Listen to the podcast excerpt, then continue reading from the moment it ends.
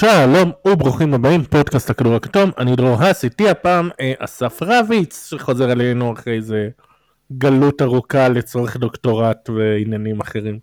מה נשמע? איך אתה בימים אלה? אה, זאת כבר שאלה קשה אה, בימינו. בסדר, אפשר להגיד כזה. כן. נכנסים לשגרת חירום, אפשר לקרוא לה. אני, אני כפסיכולוג גם uh, עובד הרבה בתקופה הזאת. Uh, ו... Yeah. כן, היה לך, לא יודע, אם, לא יודע אם שמת לב, היה לך בשאלות גולשים איזה משהו גם מהפן הזה, אז נשמור את זה לאחר כך, או שאתה רוצה לנטרי עם זה, עם הפן הפסיכולוג? אה, מה, הייתה שאלה במי הייתי רוצה לטפל בליגה, נכון? כן, כן. זהו, זאת אחלה שאלה, זה ככה... נשארתי איתה קצת. אמ, בוא נגיד, אם תיתן לי כמה שעות אולי אני אגיע לשמות אחרים, יותר ככה אה, משניים, אבל ככה אם חשבתי על השחקנים הבכירים, אני חושב שבסופו של דבר אה, קוואי. כן? נדמה לי שהוא הדמות שהכי מסקרנת אותי, הדבר הסטוי, המסתורי הזה, ובמקביל בכל זאת מין דמות בעייתית בדרכה. אה, אני חושב שהייתי שמח לראות אם, אם כל מה שהוא כן השיג, אם בכל זאת יש איזו רמה מעבר שהוא היה יכול להגיע אליה, אם, אם בכל זאת, לא יודע, לא יודע איך להגדיר את זה בדיוק. יש שם איזה, לא יודע, משהו מין, לא מוכן להתמסר עד הסוף לדבר הזה, כמו שבאמת הסופרסטארים הכי גדולים שמושקעים במשחק בצורה כל כך אה, אבסולוטית עושים. אוקיי, מעניין. טוב. כן, התשובה לא צפויה, אני מבין. לא, לא כזה לא צפוי, יותר ההסבר הזה, שלא חשבתי על זה שהוא... אה, לא, שיש שם משהו שנראה לא עד הסוף. על יוקיץ' אמרו שהוא לא לגמרי מחויב עד הסוף גם. או שזה מסכה. יוקיץ' זה, אתה יודע, זה הטיפוס, זה התרבות שלו, זה... דווקא הוא, אתה יודע, כבר כמה שנים שבאמת מופיע משחק אחרי משחק, אה, מתעלה כשצריך, אה, הוא בסדר, הוא מסודר. יפה. טוב, רגע השבוע. אה, טוב, אז רגע השבוע שלי לוקח אותנו לדבר הכמעט יחיד שקרה השבוע, שזה הטורניר, יש, יש לו שם בעברית בכלל?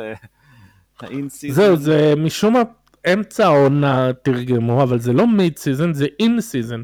למרות שגם באנגלית בהתחלה קראו לזה mid-season, אחרי זה in-season, אז אה, אני קורא לזה תחילת עונה, אחרים קראו לזה תוך עונה, נקרא לזה טורניר גביע וזהו.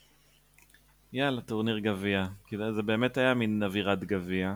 אה, אני מניח שעוד נרחיב על זה אחר כך, אבל אה, זה, הרגע שסימנתי היה, אה, נקרא לזה הקלאש הזה בין טייריס האלי ברטון לדיים.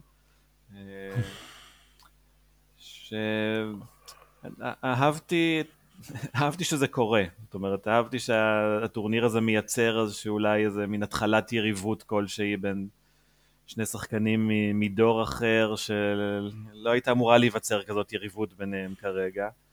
אה, ובין הקבוצות גם, אה, מי יודע אולי ייפגשו בפלייאוף השנה, אז ככה זה גם הרגיש לי מוצדק, כאילו אני, אני הגעתי עם איזו תחושה של כאילו שאחד הדברים הכי חשובים שקורים פה זה שסוף סוף דיים הולך לשחק במשחקי נוקאוט מכריעים אה, והוא לא ממש הגיע למשחק הזה אז ככה הרגשתי שזה, היה שם משהו מוצדק בהלי ברטון ככה מסמן את זה, וואלה, הדיים טיים פה הוא שלי היום. כן, הוא גם עשה איזה תנועה בסוף עם היד של אחי שהוא קלע שם איזה סל, שהוא הסתכל על ה... כן, קראו לזה טאי טיים. כן, אז זה כמו כל דבר שקשור לטייריס אה, הזה, את האיריסה ליברטון, יש גם את מקסי, אז קשה, זה, אה, שם משפחה ארוך וזה, צריך איזה כינוי מוצלח. כן. אז, אז בקיצור, כמו כל דבר שקשור אליו, גם, גם את זה הוא עשה בצורה שאני מאוד אהבתי. זאת אומרת, חינניות כזאת שמאוד מדייקת לדעתי את הרוח של הטורניר ושל המשחק הזה. טוב, אני ניסיתי רגע שבוע קצת לצאת מהנושאים שלנו, למרות שבערך הנושאים שלנו זה כל מה שהיה השבוע. אמ, והלכתי על uh, מחוץ ל-NBA אפילו, למרות שזה סוג של uh, ברוני ג'יימס, mm. הלך, uh, חזר אחרי היעדרות של, uh, היה לו דום לב, מה זה היה שם? או התקף לב או דום לב, לא זוכר. נראה לי באזורי הדום לב, אם אני זוכר נכון. כן. אז הוא חזר והוא שיחק, והוא התחיל, די בהתחלה שם, היה לו chase-down block, שדי מזכיר את של אבא שלו, וזה היה יפה. אגב, אבא שלו סיים את הגמר גביע ורץ לראות את הבן שלו משחק. אז אה, כן. כן, זה היה נחמד. תזכורת לאתלטיות שלו, זה היה חתיכת chase-down block, כאילו... כן. מין ממש כאילו קפיצה משום מקום כזה. כן, מין רגע כן. של וואו, לא סתם כאילו זה ברוני ג'יימס, אלא כאילו בכל מקרה זה היה רגע של וואו. כן. טוב, אה, אז כאמור, מה שהיה הכי הרבה בטורניר, אה, השבוע זה טורניר גביע, אז מה, מה המסקנות שלך מהטורניר? ו... בגלל שאתה איתך זה גם את השיחות מטה וברומו של עולם, האם נכון להסיק מסקנות מהטורניר? אה, אני חושב שזאת אולי בשבילי השאלה יותר מדויקת. זאת אומרת, עד כמה כדאי להסיק את כאילו מסקנות מהטורניר הזה. אה, כן, אני חושב ש... נתחיל מזה שבדיוק בגלל זה אני מאוד אהבתי את ההשוואה לגביע, שזה דבר שלאמריקאים אין, אה, כי זה מאוד הזכיר לי את זה באיזשהו שלב. זה היה מין תחושה כזאת של כאילו הסיבובים הראשונים לא עשו, כאילו לא הייתה איזו התייחסות מאוד מיוחדת, אה, חוץ מההתייחסות למגרשי, לפרקט. אה, אה, באמת, אני, חושב שבשבוע שבועיים הראשונים זו הייתה הדרך היחידה לשים לב שזה קורה כרגע, כן. אולי, בטח לרוב הקהל. אה, וגם הקבוצות לא עשו איזה הכנות מיוחדות, לא ככה, בוא נגיד אם שחקן לא היה אמור לשחק אז הוא לא שיחק, לא ראית פתאום איזה רוטציות מתקצרות, כוכבים משחקים 40 דקות או משהו כזה. אה, כמו בסיבובים ראשונים בגביע, שככה מתחילים, לא כן. נותנים לזה עכשיו לפגוע גם ב- בליגה וזה, אבל, אבל אם, אם פתאום מתחילים טוב ומצליחים ומתקדמים בשלבים, אז זה נהיה רציני. נכון, היה גם את הקבוצות שמההתחלה כן הראו סוג של uh, מאמץ, סוג של uh, כן אנחנו ננסה לנצח את המשחק הזה, כן נתייחס אליו ברצינות, ולא כמו עוד משחק בנובמבר דצמבר שכזה, טוב נו, אנחנו באיזה מינוס עשר אז יאללה נוותר ונמשיך הלאה. היה את הקבוצות האלה. בסדר, זו השאלה אם זה לא הקבוצות שגם ככה מתייחסות ככה למשחקים. כן ולא, נגיד הנה הסוג של הרבע גמר בוסטון אינדיאנה, אתה כן ראית שבוסטון כן הגיע לזה, כאילו זה עוד משחק בדצמבר. ואינדיאנה הגיעו ברבאק, ובוסטון מתישהו כאילו נתנו להם. אלו שחקני ספסל וכזה. Mm-hmm. כן, בוא נראה מה ההרכב הזה עם דלנו בנטון אה, יודע לעשות. ואינדיאנה ברבאק. אז כן, אז אינדיאנה ניצחו. Mm-hmm. אבל uh, היה גם מקומות אחרים. Mm-hmm. Uh, וכמובן השוק של האמריקאים שהם לא הבינו מה הקטע עם... Uh, הפרש נקודות. כן, שזה, אני, אני קצת איתם, אני מקווה שיהיו דרכים לעשות את זה אחרת גם באירופה אגב. למה? פחות, פחות להסתמך על הפרשי סלים בכל מיני סיטואציות. אני, לא אני, לגמרי, אני אגיד לך מה, אני לגמרי בעד זה. אני רוצה גם שיאמצו את זה, כי אתה ראית איך שחקנים ומאמנים שהבינו את הקטע של ההפרש סלים, ממשיכים לשחק, גם אם הם במינוס, גם אם הם בפלוס גדול, הם ממשיכים לשחק, ממשיכים לתקוף, וזה כיף. את האמת אתה צודק, את האמת יש לזה יתרונות מאוד חשובים גם, נכון. אה, יודע, היה משהו במחזור האחרון שפתאום קבוצות צריכות לנצח באיזה 40 הפרש נגד קבוצות שלא באמת אכפת להן, ואז כזה נוצר שם משהו בעייתי לטעמי. כן, נגיד אה, אה, בוסטון היו צריכים 23 לפחות נגד שיקגו, ושיקגו די נתנה להם את זה רבע ראשון. כן, אז קראתי איפה שזה רעיון של להגביל את ה... זאת אומרת, במשחק ספציפי עד הפרש מסוים זה נחשב ומעבר לו זה כבר לא נחשב, משהו בסגנון הזה. אה, זה יכול להיות טוויסט מעניין, אבל אה, אולי לא צריך, אולי זה, זה פשוט טוב כמו שזה, הקבוצות יתרגלו לזה יותר ויותר. וככה. נכון. ו... ושזה יתפוס גם לשאר העונה, שיהיה להם ראש הפרש אה, נקודות. אז בקיצור, אם לחזור לשאלה של מה לקחת מזה, אני חושב שהנקודה שלי פה היא שהיה בדבר הזה מין שילוב בין איזה מקריות ללא מקריות. זאת אומרת, כן משהו שמעיד, אבל היו שם הרבה קבוצות שאתה יודע, התחילו לא טוב, הגיעו פצועות למשחק שניים הראשונים, וכבר ויתרו על זה גם ככה. אז בוא כן. נגיד, זה לא, זה לא עכשיו שהלייקרס ואינדיאנה פייבוריטיות להגיע לגמר או משהו כזה.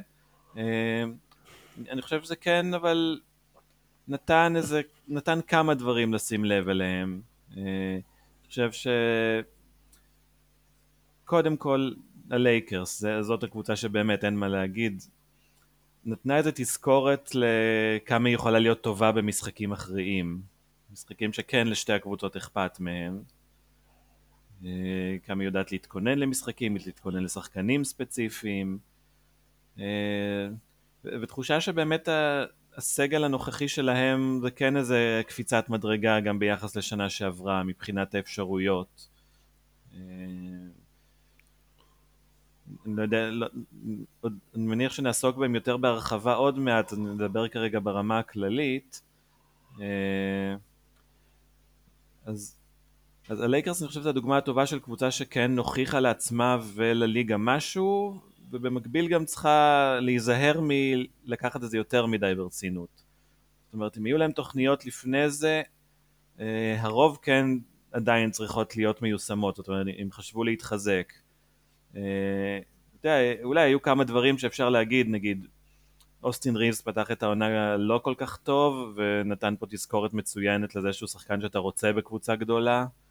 אה, אז בוא נגיד אם היה איזה מחשבה אולי להשתמש בו בשביל טרייד לשחקן בכיר, לא נראה לי שהם הולכים לעשות את זה בשום צורה. אה, אז, אז זה אולי מסקנה מאוד משמעותית, גם יותר תזכורת ממסקנה, אני חושב שבאמת בכל הזדמנות שהייתה לו הוא הוכיח את הדבר הזה, גם בפלייאוף, גם בנבחרת. אה. לא, בכלל הוא יותר טוב מאז שהוא עולה מהספסל. כן, לא, אבל פה אתה יכול להגיד, אולי זה בכל זאת תפקיד יחסית משני, עדיף כן להביא איזה כוכב וזה, אבל לא, הוא, כשצריך הוא ממש סופרסטאר שלישי שם. כן, המנו ג'ינובילי. ממש, כן. יש, יש קווי דמיון קצת באופי. אה, אתה מעליב לא קצת את ג'ינובילי. אה, לא, לא ביכולות עדיין, אבל לא יודע, משהו ב... משהו מזכיר לי אותו שם. טוב, עכשיו אני כן רוצה לדבר על הלייקרס. מצד אחד, בתור אוהד בוסטון זה כואב לי, במיוחד כי אני כן רואה כל מיני אוהדי לייקרס שטוענים שהנה עכשיו אנחנו הקבוצה עם הכי הרבה תארים בהיסטוריה. וגם הקטע של לברון של אנחנו הראשונים ואף אחד לא ייקח ממנו, איתנו. אבל אם אתה מסתכל מבחינת הליגה ומבחינת הגביע, אני חושב שהדבר הכי טוב שסילבר יכל לקבל, ויש שיגידו שהוא קצת כיוון לזה ועזר עם uh, שריקת שיפוט כזו או אחרת, uh, זה שהלייקרס ולברון יזכו בתארים ויקחו את זה ברצינות. כי אם נגיד זה היה,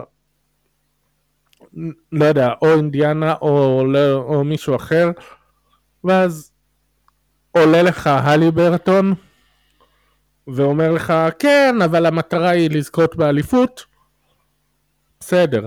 אבל כשיש לך מועדון שהוא יחד עם הסלטיקס הכי מאותר, וזה חשוב להם מספיק לתלות את הבאנר, ומגיע לך לברון, שהוא עם כל ההישגים וכל הזה, ואומר, כן, זה תואר חשוב, זה אומר ששנים הבאות ייקחו את זה ברצינות. אם היה הלי ברטון או אפילו טייטום, שבא ואומר, וטייטום לגמרי היה אומר שמה שחשוב זה אליפות, והם לוקחים את זה, ואנחנו לא סופרים תארים כאלה, מי אחר כך היה בא ואומר, מעז להתייחס לתואר כזה ברצינות? היו אומרים, אה כן, זה תואר לקבוצות קטנות, כמו שבאמת באירופה הרבה פעמים הגביע. זה מפעל לקבוצות קטנות. ברגע שכן היה לך לייקרס, ברגע שכן היה לך לברון, והם, הם מה top tier של הליגה ההיסטורית, והם כן מתייחסים לתואר הזה ברצינות, אז מעכשיו כל אחד יתייחס לזה ברצינות. אני לגמרי לגמרי מסכים עם זה. אה, חוץ מתיאוריות הקונספירציות שיפוט למיניהן. אה, בוא, כן. נזכיר קודם כל שזה היה נגד פיניקס, ופיניקס פחות או יותר באותה רמה מבחינת המשמעות, אם היא הייתה זאת שמגיעה וזוכה. אה, וכן, אתה יודע, הייתה שם טעות, אבל צריך לקבל החלטה שם בחלקיקי שניות. כן, אני לא באמת תומך בקונספירציות, רק הזכרתי שכן יש... אה, כן. יהיה לך אנשים שבטוח כן. אה, אז כן, אני חושב שזה בקלות גם היה יכול להתפתח למין טורניר של הקבוצות הצעירות. זאת אומרת, אלה שבאמת באות ומתנפלות וכן מאוד אה, שמחות על התואר הזה, אבל... אבל יוצא עם תחושה של כאילו השחקנים הבכירים באמת לא, לא באמת היה אכפת להם. כן. כשלברון אכפת, אז, אז זהו, לכולם יהיה אכפת מעכשיו. אה, אני, אני חושב שהבעיה היחידה שהלייקרס יצרה זה שהיה להם קל מדי. שני המשחקים בווגאס היו די קלים, בטח הראשון, השני גם יחסית. אה, בעצם לא היה משחק מותח בווגאס בסופו של דבר. אה, לא, אינדיאנה כן אה, שלושה רבעים סוג של היו קרובים, ואז ראית היה השפעה של ניסיון וכאלה. כן, אבל זה... ולח... לא ועמידה לך... בלחץ. לא היה לך מאני טיים אמיתי במשחק כן. נוקאוט או אחד הזה, לא, זה לא הגיע לשתי דקות אחרונות שאתה באמת ככה... אה, זה אולי הדבר היחיד שנגיד מבחינת אדם סילבר היה חסר בשלבים המאוחרים. אה, כי באמת לא חושב שהיה אפשר לבחור מישהו יותר מייצג מלברון, את ה... כאילו להפוך את זה לחשוב. אה, בזמן שבשבילו באמת, אתה יודע, עכשיו מדברים על זה לעוד עשר דקות בערך, למורשת שלו זה לא באמת נותן משהו מיוחד. כן.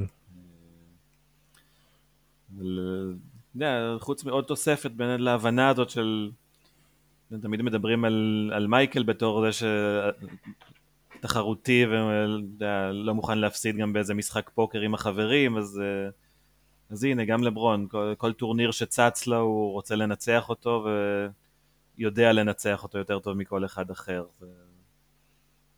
אולי במובן הזה זה כן משהו שייכנס שם למורשת, אבל באמת בקטנה, זה הרבה יותר חשוב לליגה מאשר בשבילו הדבר הזה. כן. והנה אגב באמת אה, טל קינן שואל, אה, נסו לשער מה תהיה חשיבות של טורניר גביע העונה לליגה בשנים הבאות. האם נראה את הדבר הזה מעצים ומקבל מעמד יוקרתי עם השנים? אה, בתחושה שלי יותר ויותר. שוב, כמו מפעלי גביע, בדיוק אני חושב זה, זה הכיוון. זה יוקרתי, ברור שזה לא ברמה של אליפות. ברור שיש הרבה יותר סיכוי שאיזו קבוצה קטנה תצוץ ותיקח את זה, אה, וזה עדיין יוקרתי וזה עדיין משהו שהוא חלק, מ... יהפוך לחלק ממורשת של קבוצות, אה, אני בטוח שיצוצו אה, קבוצות גביע טיפוסיות כאלה. כן. אולי אינדיאנה היא אחת כזאת הולכת להיות. אז, אז, אז אני מאמין שכבר משנה הבאה יותר קבוצות ייחסו לזה חשיבות מההתחלה, ככה כן יעשו את הטיפה מאמץ יותר במשחקים הראשונים כדי להצליח להגיע לשלבים המאוחרים ולתת לעצמן צ'אנס, באמת עם התחושה הזאת שברגע שאתה שם אה, הכל יכול להיות. אני רוצה לדבר על עוד משהו, אה, דיברנו בקטנה על אינדיאנה והליברטון, אז רוצה להתמקד בו. אנחנו כן, למעט מה שאמרתי שבגמר ברבע האחרון הם קצת נראה היה שהלחץ השפיע כמעט שם על כולם וגם אפילו על הליברטון לכמה דקות, אבל כן המפעל גביע הזה זה שם אותו על המפה, נגיד ככה. אמנם מי ששם לב אליו, מי שמעורה שם אליו קודם, אבל זה באמת שם אותו על הרדאר של כולם. ושל כולם כולם. אז האם, אז, נגיד אני למשל, הדבר הראשון שחשבתי עליו זה איך פספסנו אותו עד עכשיו שהוא לא היה בקבוצה תחרותית. אם הוא היה מגיע לקבוצה תחרותית, לראות אותו, מה שהוא עושה בגביע, לראות אותו עושה את זה בפלייאוף. נגיד, זה פספסנו. אבל הנה, נגיד, אז מה אתה חושב על איך שזה נתן לו את הבמה וההשפעה קדימה של, של זה מבחינת גם ביטחון עצמי על אינדיאנה ועליו. אה, אה, קודם כל אני, אני לא לגמרי הבנתי את ה... מה אתה מתכוון אם פספסנו? אה? שאם הוא נגיד היה מגיע לקבוצה תחרותית אז הוא, היינו רואים ממנו גם תצוגות כאלה ב... בפלייאוף בשנים קודמות, אבל עד עכשיו הוא לא היה בפלייאוף. אה, כן, אני חושב שהעניין הוא, אתה יודע, הוא שחקן שנה רביעית, זאת אומרת, כן. הוא רק, אה, אתה יודע, אני חושב שהוא הגיע עכשיו, בעונה הזאת, לאיזה מקום שהוא כבר באמת סופרסטאר, אה, וזה קרה לו מאוד מהר בסך הכל. כן. אז אני מרגיש, אתה יודע, רק התחלנו בכל מה שקשור אליו. אה, והטורניר הזה זה באמת ההזדמנות בשביל שחקן מהסוג הזה אה, פתאום להראות יכולות במשחקים מכריעים, משהו שהרבה פעמים לוקח הרבה מאוד שנים עד שמגיעים לשם. אה, אז, אז מהבחינה הזאת זה באמת יתרון.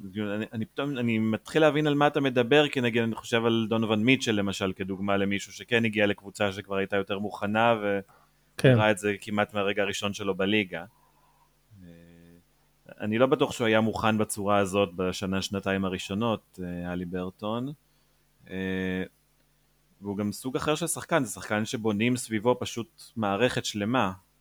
אה, והוא מוכן לזה, וכבר נבנית סביבו מערכת כזאת, שעדיין חסר, חסר בה משהו, אבל הוא עצמו באמת,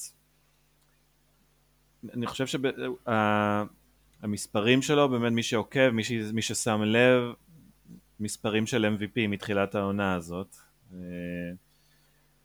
והטורניר אפשר לציבור הרחב להכיר, ויש לזה משמעות, אתה יודע, מעבר לזה שעכשיו עוד אנשים מכירים, זה, זה בכל זאת, זה, זה הלחץ של המעמד הזה, זה לבוא למשחקי נוקאוט, לבוא למשחק נוקאוט נגד מילווקי ולנצח, נגד אה, בוסטון, נכון? הם היו נגד בוסטון, כן, אה, ולנצח. אה, זה, זה לא מובן מאליו, זה נותן הרבה לביטחון, זה, זה מוכיח הרבה. אתה יודע, ואז כן. מגיעה לייקרס ומראה איך שומרים עליו אחרת, ו... וזה גם משהו שהרבה פעמים רק קורה פתאום בפלייאוף ואז אתה לא יודע מה לעשות, ואני חושב שזה גם יתרון מבחינת אינדיאנה שזה קרה בגמר הזה, שהם כבר יודעים לבוא מוכנים למה זה אומר שקבוצה מתכוננת אליהם בצורה הזאת. נכון.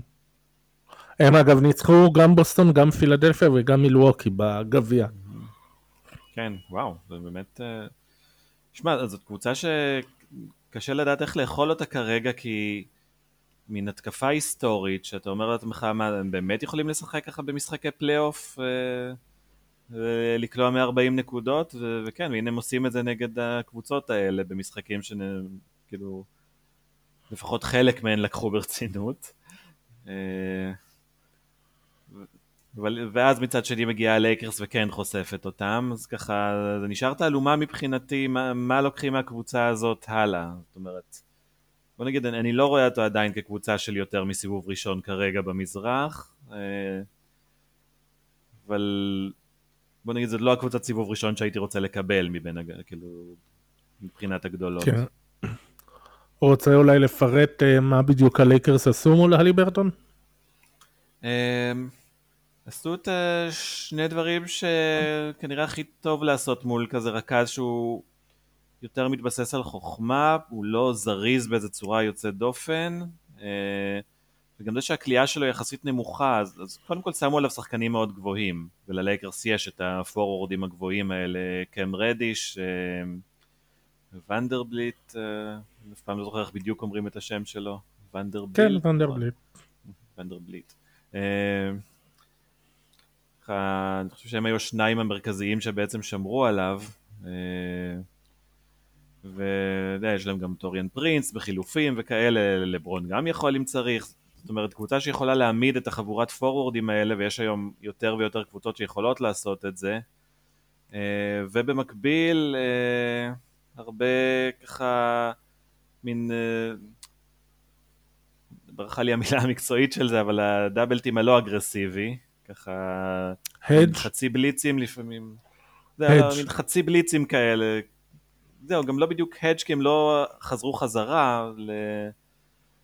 כאילו הוציאו, הוציאו לו את הכדור מהיד, בוא נגיד את זה ככה, דאגו לשני שחקנים שיוציאו לו את הכדור מהיד, ואז trap? השחקן שלו נשאר צמוד. הממ? trap ים או מה? כן, אני חושב שזה trap ים, אבל שוב, ממה שראיתי הרוב היו עדינים כאלה יחסית, לא דאבלטים אגרסיבי וזה, אלא פשוט להביא עוד שחקן, להכריח אותו למסור, אה, ואז גם ההגנה לא זזה יותר מדי ברמה שלא מצליחה לחזור.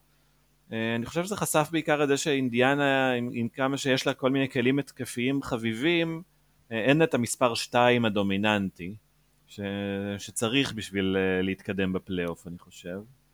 ואני חושב שגם בשבילם זה משהו יותר מאיך שומרים על הליברטון, מה הם צריכים בשביל לעזור לו. ז, זאת השאלה היותר חשובה פה. אוקיי. Okay. עוד שאלה של טל, איך הייתם משדרגים את הטורניר?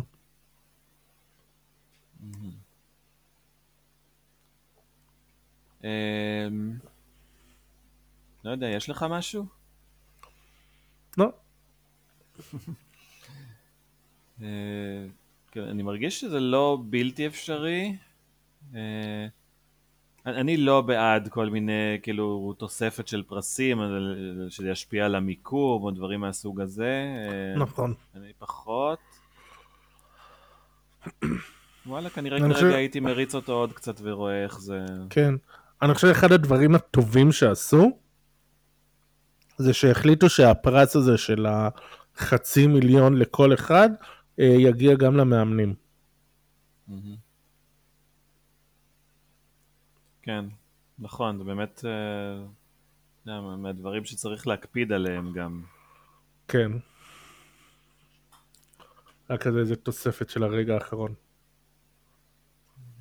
טוב, בוא נראה אה, אוקיי, ברק מונק שואל, אפשר לומר שקם רדיש הוא, הוא היום שחקן חמישייה לגיטימי בליגה?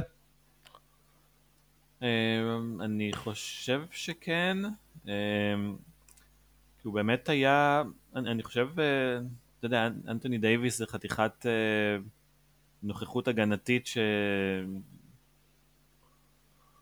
במשחקים הגדולים האלה עוד יותר בולט כמה כמה הוא משמעותי, אבל מבחינת השחקני חוץ, אה, רדיש היה שחקן ההגנה מבחינתי המשמעותי ביותר של הלייקרס.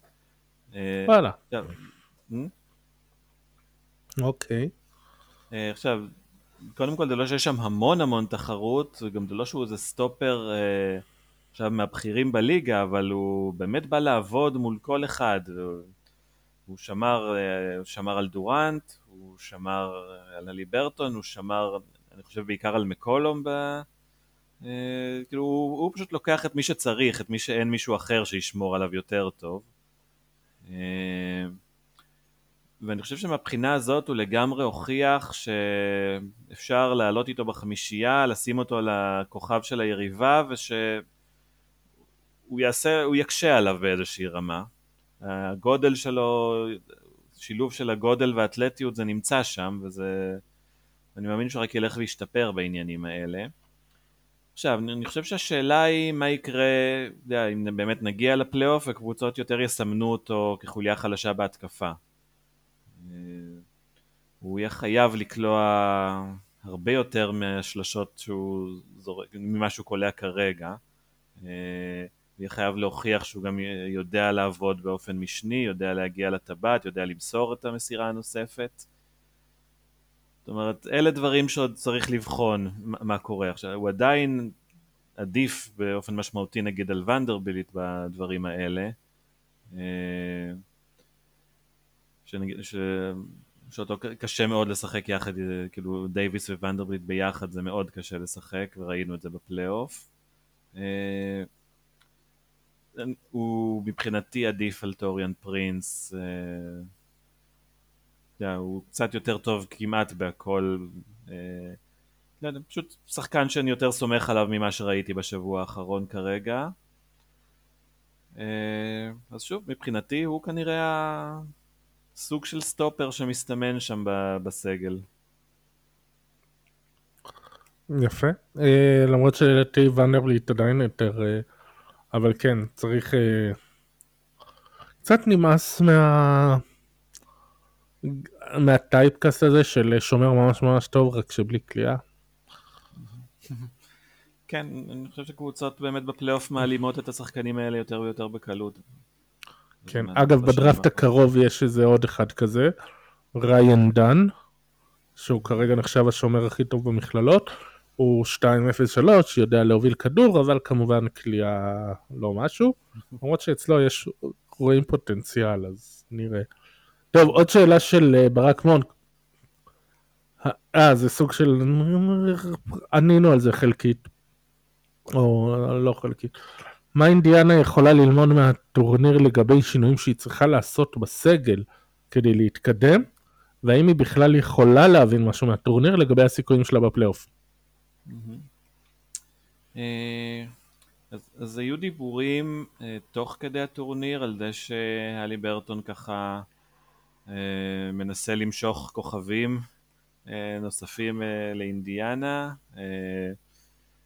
אני, אני מרגיש שהוא קצת צעיר מדי בשביל להיות במקום שמפעיל לחץ על ההנהלה, כן. אבל אני, אני בטוח שברגע שנגמר הטורניר, אחרי ההפסד ללייקרס, הייתה שם איזו ישיבה בנושא הזה. זאת אומרת, האם החלון כבר פתוח והגיע הזמן לעשות צעדים כאן ועכשיו? אה, כי בסך הכל יש לאינדיאנה כלים, יש לה כמה צעירים שיהיו אטרקטיביים לקבוצות שנכנסות לבנייה, אה, יש לה חוזים שאפשר להשתמש בהם קצת, בעיקר באדי הילד. אה, אני לא זוכר כרגע את מצב הבחירות שלהם, אני לא זוכר אותם חייבים יותר מדי למישהו, אז נראה לי שיש להם גם בחירות לתת עם ממש כן. ברמה של סופרסטאר נוסף. בוא נגיד, אני מבחינתם מסתכל כרגע על מישהו כמו סיאקאם, אה, כי זה, זה מצטרף לדבר השני שמאוד בלט שחסר להם זה גודל. זאת אומרת הלייקרס היו פשוט ענקיים לידם נראים, שלטו לחלוטין בריבאונד, הם צריכים עוד איזה שחקן כזה שעם נוכחות פיזית אה, בעמדת הפורוורד, ההרכבים הנמוכים שלהם, יש להם יתרונות אבל באמת תגיע הקבוצה שהם לא יוכלו להתמודד איתם. אה, גם במזרח יש כאלה. אה, אז אני חושב שבדיוק שחקן מהסוג הזה זה מה שהייתי מחפש מבחינתם. שהוא גם יוצר משני בהתקפה, גם נותן איזה נוכחות יותר של גודל בעמדת הפאוור פורוורד. אה, ויש להם מה לתת, שוב, אני לא יודע איך הם עם הרוקי שלהם, שבטח ג'רס ווקר, נכון? זה השם? כן. אה, בינתיים לא משחק בכלל, אני, מאוד אוהב את הפוטנציאל שלו, אמור להיות ככה פוטנציאל הגנתי כן. מאוד מאוד משמעותי. אה, אבל הוא גם כן לא מוסיף להם גודל. אה, כן, מה, מה הגובה שלו? אני לא זוכר. הוא איזה 2.03 כזה. ממ. אני זוכר שמה ש... יודע, ראיתי בעיקר תקצירים וכאלה, כל מיני scouting אה, reports, אבל אה, הוא הרגיש לי שחקן שכן יש לנו מין נוכחות כזאת של... זהו, אה, כי הוא סוג של קובייה. הוא מאוד אה, פיזי ורחב, אבל הוא 2.03. תשמע, אבל בארבע יש להם את אובי טופין, שזה גם סוג של משהו. כמה שטופין, למרות שטופין לא שומר ב shit. זהו, הוא, לא שומר, הוא לוקח שני ריבאונדים למשחק, משהו כזה. אה, יש לי אותו ב fantasy, אז אני שם לב. אה, לא, זאת בעיה, power forward שלא לא, לא, נותן ריבאונד, ומיילס טרנר הוא לא ריבאונדר בכיר, הוא, הוא סביר, כן. אבל חסר להם, חסר להם איזה ריבאונדר טוב גם בין היתר. אה, אז באמת, זה, כנראה זה לא, לא בהכרח הגובה, כמו באמת השחקנים שמתפקדים כשחקני פנים, אה, בכל, בכל מיני מובנים. אה, אז זה חסר. טוב, אה, שאלה של ניב אלפי, שזה סוג של ייקח אותנו לנושא הבא, של האם הלייקרס צריכים לרוץ עם הסגל הקיים פלוס וינסנט, או לנסות לחזק בטרייד. זאת באמת שאלה טובה. אה, כמו שאמרתי, אני לא חושב שהם צריכים לזרוק לפח את התוכניות שהיו להם לפני שבוע, אם, אה, אם היו להם תוכניות כאלה בגלל הטורניר. אני כן חושב שבאמת uh, וינסנט זה תוספת חשובה שעד עכשיו לא הייתה להם, זאת אומרת, גם לא יכלו לבחון כל כך איך הם נראים יחד איתו. Uh, כי הוא נותן את השילוב הזה של אה, שמירה טובה על גרדים וכליאה מבחוץ וטיפונת עוד ניהול משחק. זאת אומרת, הוא וריבס ביחד אה, זה שילוב הרבה יותר טוב נגיד מדיאנג'לו ראסל וריבס ביחד. אה, מבחינת היכולת לשמור על גרדים. כן. וכליאה מבחוץ שראינו שחסרה להם גם בגמר. זאת אומרת, זה כן כדאי לראות רגע איך זה נראה יחד איתו. אה, ובמקביל, שוב, אתה יודע, לברון פה עכשיו, דייוויס פה עכשיו, אנחנו לא יודעים איך הם יהיו עוד שנה, עוד שנתיים. אה, אם יש הזדמנות לעשות עוד איזה מהלך של אול אין כזה, אה, הייתי עושה אותו. ואתה יודע, אני, אני חושב שבאמת עוד נדבר תכף, יש, זה לא חייב להיות סופרסטאר, יש הרבה מאוד שחקנים, אה, אם כבר נעשה את הקפיצה לנושא הבא, שאפשר לקרוא להם מין אה, אהרון גורדונים כאלה, זה מין שחקנים ש... אה, בסיטואציה הנכונה יכולים להיות מאוד משמעותיים וכרגע נמצאים בסיטואציה שלא קשורה, זאת אומרת תקועים באיזה קבוצה שלא באמת הולכת לשום מקום. והם לא סופרסטארים אבל הם לגמרי יכולים להיות מין מספר 3-4 בקבוצה בכירה אז אז אם אחד כזה הוא אופציה מבחינתם, ויש להם, להם את הבחירה שהם עוד יכולים לתת, אין להם עוד המון מה לתת מעבר, אבל זה עשוי להספיק, ושחקנים רוצים הרי להגיע לשם. אז לא הייתי מוותר על מהלך כזה בגלל שהנה זכינו עכשיו בגביע, אנחנו בעצם הפייבוריטים לאליפות. אוקיי, אוקיי, אז בואו באמת נעבור לש... לשאלה הבאה, לנושא הבא, סליחה. אה, עוד כמה ימים, זה ה-15 בדצמבר, שזה נחשב תחילת אה, עונת הטריידים. זה לא אומר שמהתאריך הזה אפשר לעשות טריידים, אפשר גם לעשות עכשיו, אפשר גם לעשות קודם. מהתאריך הזה פשוט שחקנים שחתמו חוזה חדש בקיץ, הם, אפשר להעביר אותם בטרייד, אז מהזמן הזה הרבה יותר גמישים בטריידים. וזה גם הזמן של אחרי חודש וחצי, חודשיים, הקבוצות כן מתחילות לראות את הכיוון שלהן, וכן מה יותר צריכים, מה פחות צריכים, האם אנחנו תחרותיים או לא. אז זה למה זה נחשב תחילת uh, חלון הטרייד, עונת הטריידים, זה לא אומר שבדיוק ב-15 יתחילו טריידים. Uh, אבל, uh, אז, אבל כן, אנחנו, לרגל המאורע. אז איזה, איזה קבוצות אתה חושב שיהיו, איך, איך שאוהבים באנגלית ה buyers וה sellers העיקריים? מי, הק, מי הקבוצות, מי השחקנים לשים עליהם עין? אה, אז אני אתחיל מהסלרס, כן, אני חושב שזה נושא מעניין במיוחד כרגע, כי בתחושה שלי, תגידי מה דעתך גם, יש יותר מהרגיל ממצבים כאלה של שחקנים שבאמת נמצאים בקבוצה שלא אמורה עכשיו אה, להחזיק אותם ויכולים אה, לתרום לקבוצות גדולות לא מעט. אני חושב שכמעט בכל הנמושות פתאום הצטברו להם כמה שחקנים כאלה. אולי, אולי חוץ מסן אנטוניו נגיד. אה, תלוי איך הם מתייחסים כרגע לזאק קולינס, אני חושב שהם כן רואים בו מישהו שהם רוצים לשמור עליו. כן. אז, אז הם היחידים שאין להם את ה... לפחות אחד כזה, ובדרך כלל יותר שקופצים לי, שאני אומר, למה הם שם בעצם עדיין? אה, ובמקביל יש את שתי הקבוצות שעוד עוד רגע, אם לא כרגע, יצטרכו לקבל החלטה אם מפרקים את החבילה או לא. ויש אה, שיגידו כבר לפני שנה-שנתיים. כן, בדיוק, מה שוושינגטון סירבה לעשות. בזמן דומה, אבל אצלם אני חושב גם חוזים נגמרים פשוט. אה, מדברים כמובן על שיקגו וטורונטו, אה, שסביר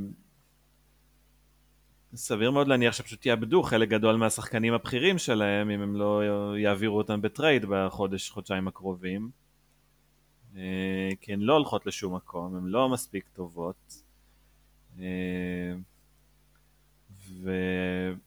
זה כבר נמשך כמה שנים, ניסו, ניסו מספיק, זאת אומרת, זה לא שיגידו עכשיו, הנה, אה, קובי ווייט באמת משתפר וזה, אבל, אבל די, כאילו, אה, נגיד בשיקגו, אם אני זוכר נכון, גם החוזים, גם דה רוזן וגם ווצ'ביץ' אה, נגמרים להם החוזים, או שווצ'ביץ' העריך, אני כבר לא זוכר. בוא נבדוק תוך כדי.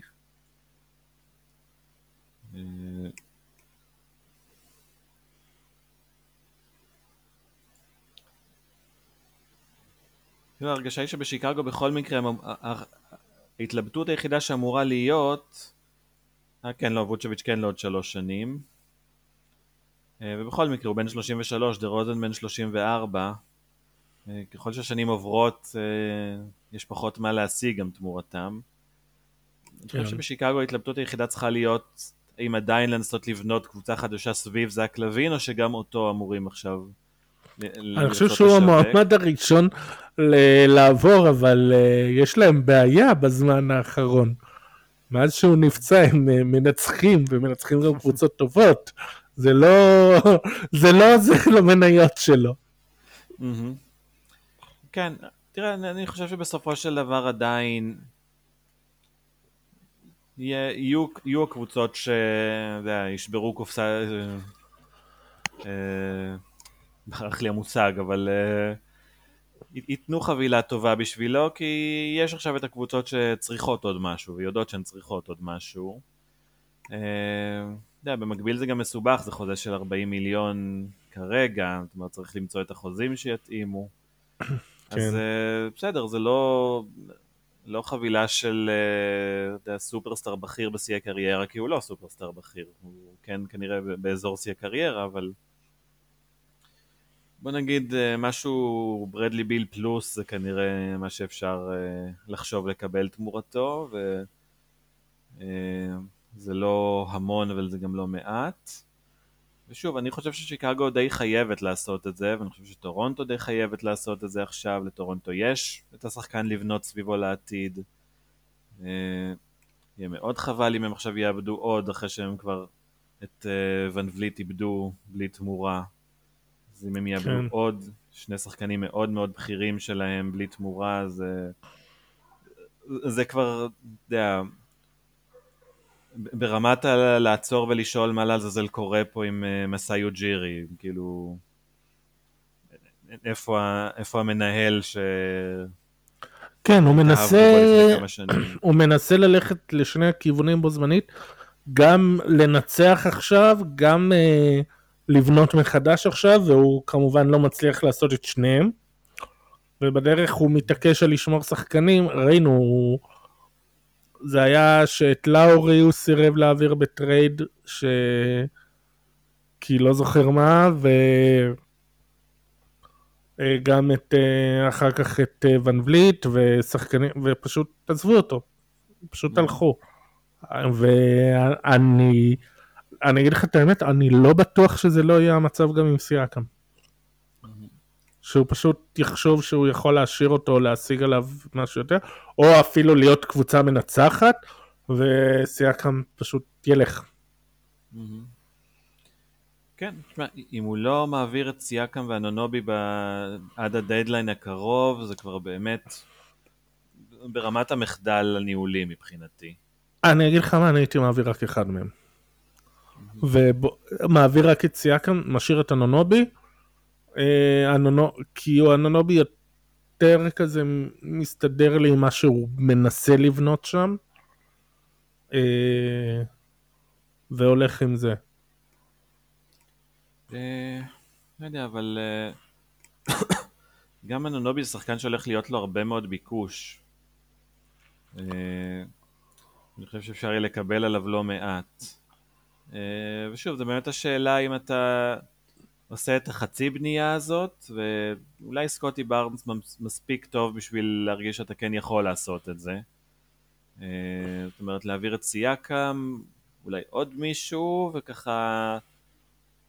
ואז יש לך גם קבוצה לא רעה כרגע, יחסית, אני אה, יודע, לפחות קבוצה שתיאבק על הפליי-אין, אה, וגם נכסים עתידיים. אפשר לחיות עם זה, אני הייתי מעדיף ללכת עד הסוף, עם מין פירוק והרכבה. אה, יודע, כולל פלטל, כולל אה, גארי טרנט. אה, כן, גארי טרנט אני הייתי שולח, למרות ש... תיאורטית, נגיד חמישייה של בארנס, טרנט, אנונובי, סיאקם ופלטל כן אמורה להיות חמישייה טובה. שיכולה להביא אותך לאנשהו מעבר למה שהם נמצאים בה עכשיו ולא יודע כן לחזק קצת עוד מהספסל ולבנות על שיפור טבעי של הצעירים שזה למה אמרתי שאם כבר אז הייתי שולח את סיאקם כי סיאקם הוא כן הוא די סוג של הגיע לאן שהוא יכול mm. אבל והוא גם פחות אותו סגנון כמו אה, בארנס ואנונובי ו... אבל נגיד סיאקם וטרנט ולהביא עוד איזה גארד ועוד איזה פורוורד שכן עם פוטנציאל צמיחה אז כן יכול לקחת אותם לאנשהו. אבל uh, זה כן, נו, זה כמו ההטייה הזאת שמשהו שיש לך ביד אתה מעריך אותו הרבה יותר ממה שהוא באמת וממה שאחרים.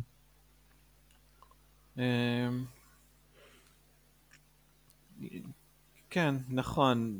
למרות שאני לא חושב שזה העניין לגמרי עם השחקנים הספציפיים האלה, אני חושב שגם בליגה מעריכים אותם מאוד. כן. אה, והם באמת שחקנים טובים.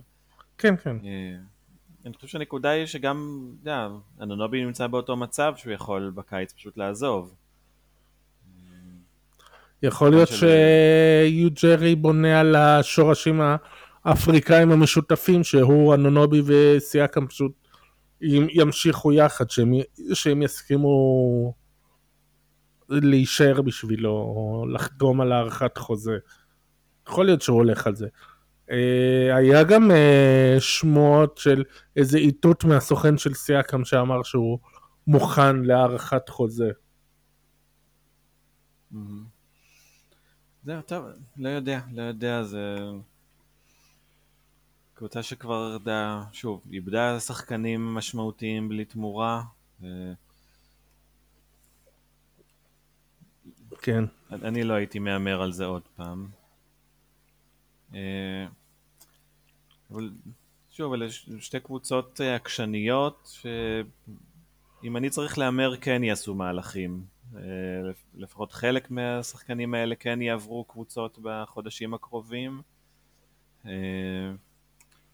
ואז אנחנו מגיעים, אה, אתה יודע, נסתכל קצת על ה... זה, זה בעיקר במזרח, בעיקר הקבוצות שנמצאות למטה במזרח, ש... שוב, נגיד וושינגטון. מתייחסות לעצמן. זהו, נתחיל דווקא מה... למעלה של הלמטה בוא נגיד. הנה, אה, כן, דטרויט. זה, זה הכי ההטייה הזאת שאמרתי לך שמעריכים יותר מדי את מה שיש להם. היה דיווח ששנה שעברה בדדליין הציעו להם שתי בחירות לא מוגנות על בויאן בוגדנוביץ' וההנהלה שם סירבה כי היא הניחה שהשנה, כאילו העונה, הם, יהיה להם סגל מספיק טוב אה, לפליין לפחות והם לא רצו לאבד את בויאן ואז שילך להם הסיכוי להגיע לפליין. Mm-hmm. אה, זה קצת עבד פחות טוב. Mm-hmm. קצת. כן, טיפונת. אה, שמע, אני חושב שהם באמת עשו את כל המאמצים בשביל לבנות מין קבוצה שתרוץ קדימה. אני חושב שהם לגמרי ציפו מעצמם להיות כאלה. אה, כן. ברמה מסוימת אפשר להבין מבחוץ, זאת אומרת, הם, אני חושב שהיה להם מספיק זמן עם קייט קנינגהם בשביל שהם כן היו אמורים לדעת שהוא עוד לא שם, הוא רחוק מאוד משם, מלהיות שחקן שמוביל קבוצה ככה. אה, ושבכלל כל הצעירים שלהם עוד אה, מאוד אה, בוסריים. אבל זה קודם כל הוא, זאת אומרת אם הוא היה באמת, יודע, במקום שנגיד הלי ברטון היה לפני שנה, אז, אז הקבוצה הזאת הייתה נראית אחרת לגמרי, אבל הוא פשוט לא שם. כן. וזו דוגמה מצוינת, והן באמת, שוב, די, תעבירו את בויאן בוגדנוביץ', יהיה לו ביקוש. אולי עדיין תוכלו לקבל עליו שתי בחירות. Mm-hmm. אולי אפילו שתי בחירות, למרות שגם הוא uh, הולך ומזדקן לו, גם התחיל פצוע שזה אף פעם לא מעודד, uh, ועדיין יהיה לו ביקוש. כן. אז טוב, אם התחלנו בכל זאת מלמטה, אה, מלמטה במזרח, אז, אה, אז הנה, וושינגטון זו קבוצה שנתקעה לה עם שורה של שחקנים של כאילו פחות מתאימים לסיטואציה הזאת. אני חושב שמספיק להוציא משם את ג'ורדן פול, העניין הוא שגם הוא, כמו נגיד זק לוין, והוא בצורה הרבה יותר חמורה מזק לוין, מאבד ערך, נגיד עכשיו קבוצות לא ממש רוצות לגעת בו. כן, כן, ג'ורדן פול אני באמת בקושי מתייחס אליו כי הוא עשה השמדת ערך מדהימה. בשנה וחצי האחרונות. זה באמת מדהים, הוא היה, אתה זוכר, היה, רגע שהיה שם דיבורים מי השחקן הכי טוב בגולדן סטייט בפלייאוף של האליפות הרי. אז באמת הזוי כמה מהר הוא הפך את עצמו לשחקן שאף אחד לא רוצה לגעת בו בכלל. אבל קוזמה, אתה יודע, שניהם היו כן שחקנים משמעותיים בקבוצות שזכו באליפות, אצל קוזמה יותר קל לראות אותו חוזר לתפקיד הזה. אה, זאת אומרת, אני כן חושב שקבוצות ירצו אותו בסך הכל. אה, ויש שם עוד כל מיני מין אה, חצי וטרנים כאלה, או נגיד דילון רייט, השחקן שלגמרי הייתי נותן בחירת סיבוב ראשון, קבוצה גדולה שזו תהיה בחירה מאוחרת, הייתי נותן את זה בשבילו. אה, נגיד דנבר כזה, הוא גם חוזה מאוד נוח. אה, אז, אז זה למשל דוגמה לשחקן שלגמרי יכול לשדרג עכשיו קבוצה גדולה שחסר לה עוד איזה שחקן כזה לספסל. שנותן קצת מהכל, שומר מצוין. אה, לנדרי שמט כבר עבר בכל כך הרבה קבוצות שאני לא יודע אם שווה להתייחס אליו שוב. כאילו, כולם כבר ניסו, אף אחד לא באמת רצתה. זה נקסט.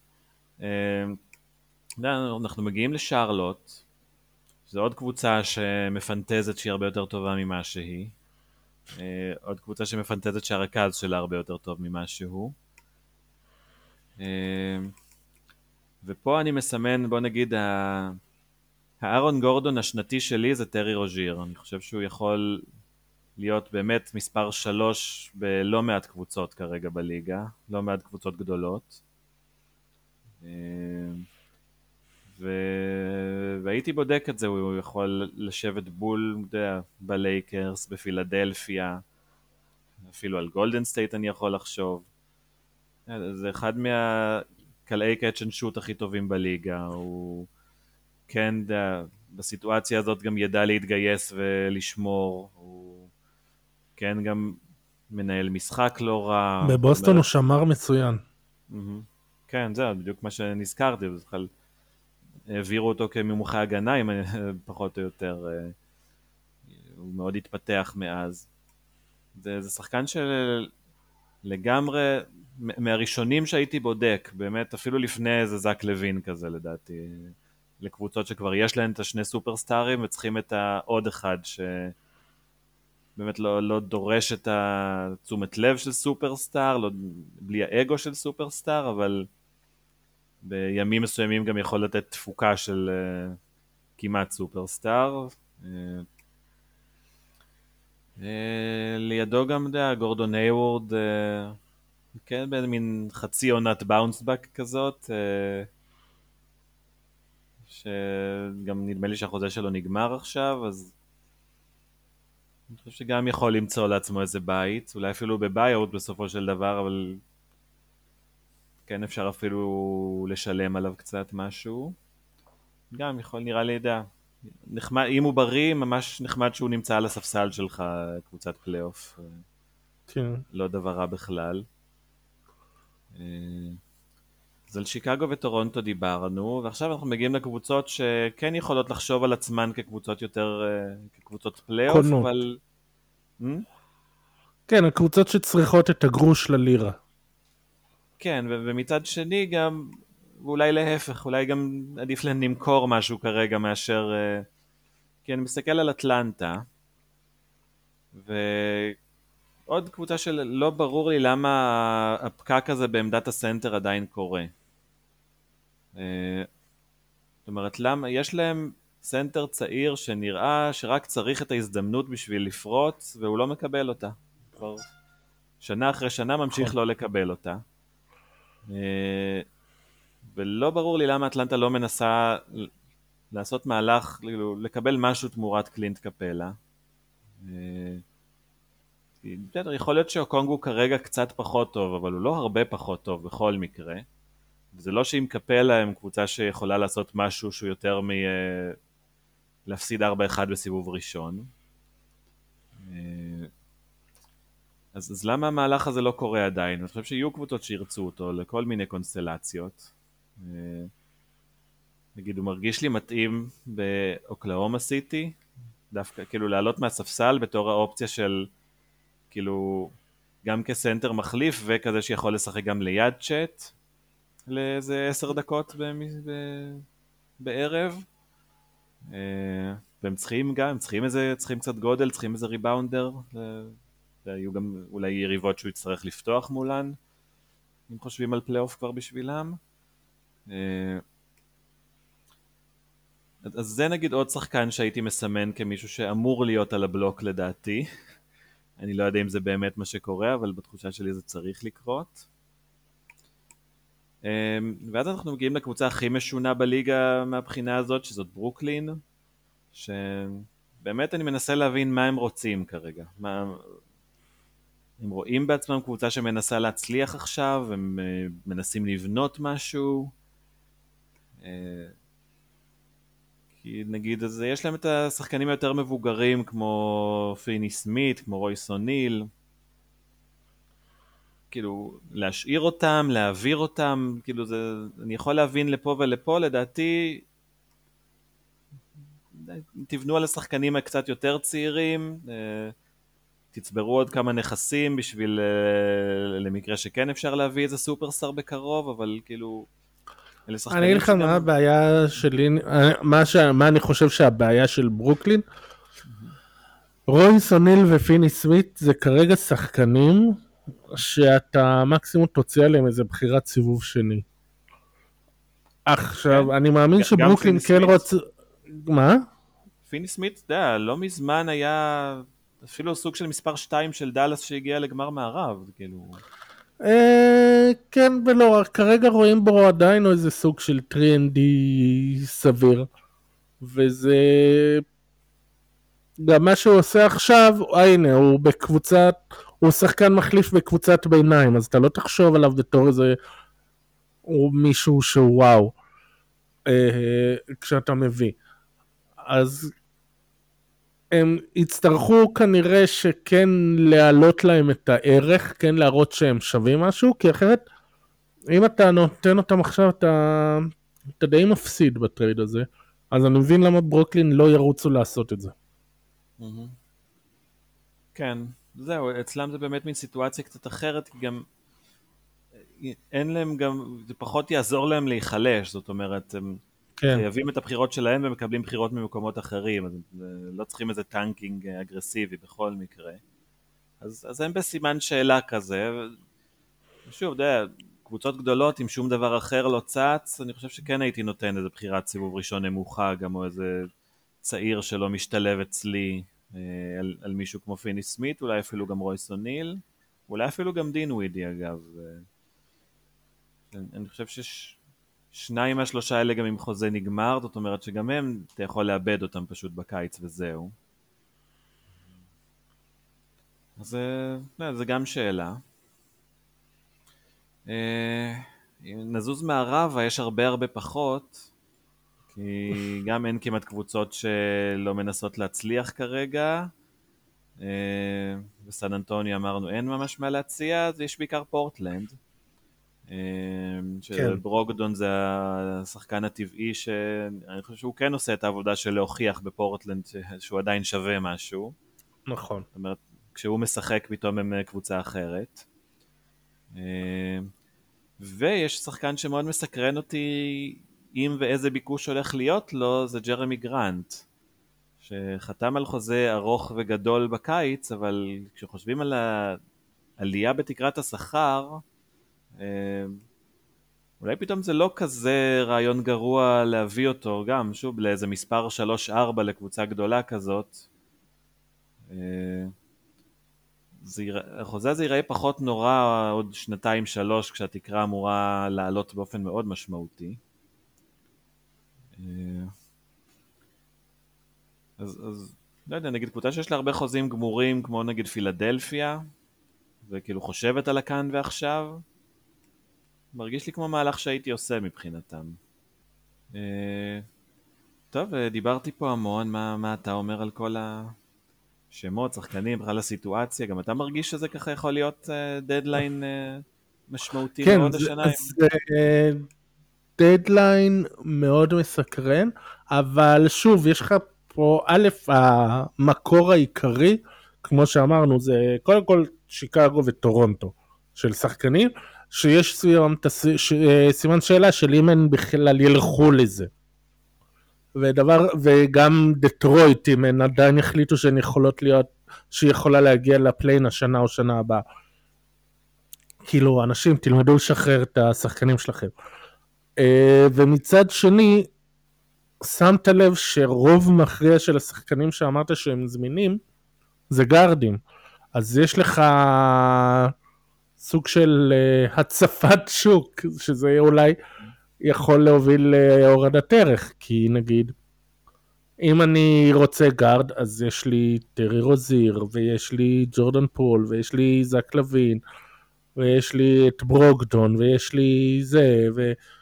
אז אתה מבין? אז סוג של... הוא, הוא מבקש יותר מדי, אני הולך להוא, וזה... כמו שראינו, כשיש יותר מדי היצע, זה יכול לגרום להורדת מחירים. ויכול להיות שפשוט הקבוצות האלה יגידו, אוקיי, זה פחות ממה שאני מוכן לתת עליו, אולי לא שווה לי לעשות את הטרייד הזה עכשיו. אמ, נכון, יכול להיות באמת מין עודף אה, אופציות, אה, שיכול באמת להפוך את זה למין סיטואציה כזאת, אבל אני מניח שבסוף זה הקבוצות שכן רוצות אז ייאלצו כן להעלות את המחיר אם בסוף הקבוצה לא תרצה לעשות טרייד, זה, זה שוב יוריד את המצב של השוק.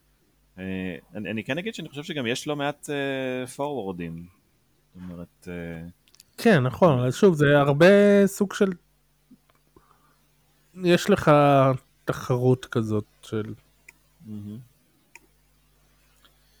כן, אז בואו נלך רגע לקבוצות באמת הקונות הפוטנציאליות, וגם פה בסך הכל אני חושב שהרבה מאוד מהקבוצות הגדולות או המצליחות כרגע אמורות להרגיש שכן צריכות עוד איזה מהלך. אה, אז, אז נגיד בוסטון אני לא יודע כמה יכולה מבחינת ל- ליצור חוזים שאפשר לעשות איתם טרייד, אה, אבל אני בטוח שתשמח לעוד חיזוק לספסל. אה, מילווקי באותו מצב, זאת אומרת, אין להם כל כך כלים לייצר את החבילה. אה, פילדלפיה לחלוטין אמורים לעשות איזשהו מהלך בדדליין הזה, אם לא שניים. אה, אינדיאנה דיברנו כקבוצה שאני כן. במקומם כבר עכשיו חושב על זה. אה, אולי הם יכלו להביא את אה, ג'רמי גרנט. כן. שוב, הייתי מחפש מישהו שהוא כן עם יותר יכולת יצירה כמו סייקם, אבל שוב, זה, יש באמת רק אחד כזה שהוא ממש מתאים שם להגדרה באזורי הפורוורדים. ואז ג'רמי גרנט יכול להיות מעניין את האמת, יכול להיות מאוד מעניין בשבילם. למרות שגם הוא לא ריבאונדר גדול בכלל. כן. אה, גם אין יותר מדי מי לתת עליו, אני חושב. כאילו, אה, מבחינת החוזים. זהו, באדי הילד קצת אה, סוגר חלק גדול אני חושב, ומפה כבר, אתה יודע, אם אתה נותן את הצעיר שניים אז גם הם אה, עם חוזים. אה, בוא נקפוץ אליהם רגע ונראה מה, איזה חבילה אפשר להביא. נגיד אתה יכול אה, טי.ג'י מקונל ובאדי הילד. כן, נכון, הנה הם לבד כבר אה, מייצרים משהו. אה, כן, ואז באמת, שוב, השאלה מה אתה מוכן לתת תמורה, כאילו, מבין הצעירים. אם אתה מוכן לתת אחד מהם, או שזה יותר מדי בשביל שחקן עם כזה חוזה שככה... אה, אני מניח שאחד כזה, או לפחות אה, בחירת סיבוב ראשון במקום, זה משהו שכן צריך לתת בשביל ג'רמי גרנט. הניקס, הניקס, מה איתם? הם אה, ימשיכו לחכות לאיזה שם גדול שבחיים לא יגיע, או שככה... כן איפה אתה. חושב, בוא נלך ככה, איפה אתה חושב שהם צריכים חיזוק? איזה טרייד, מה אתה...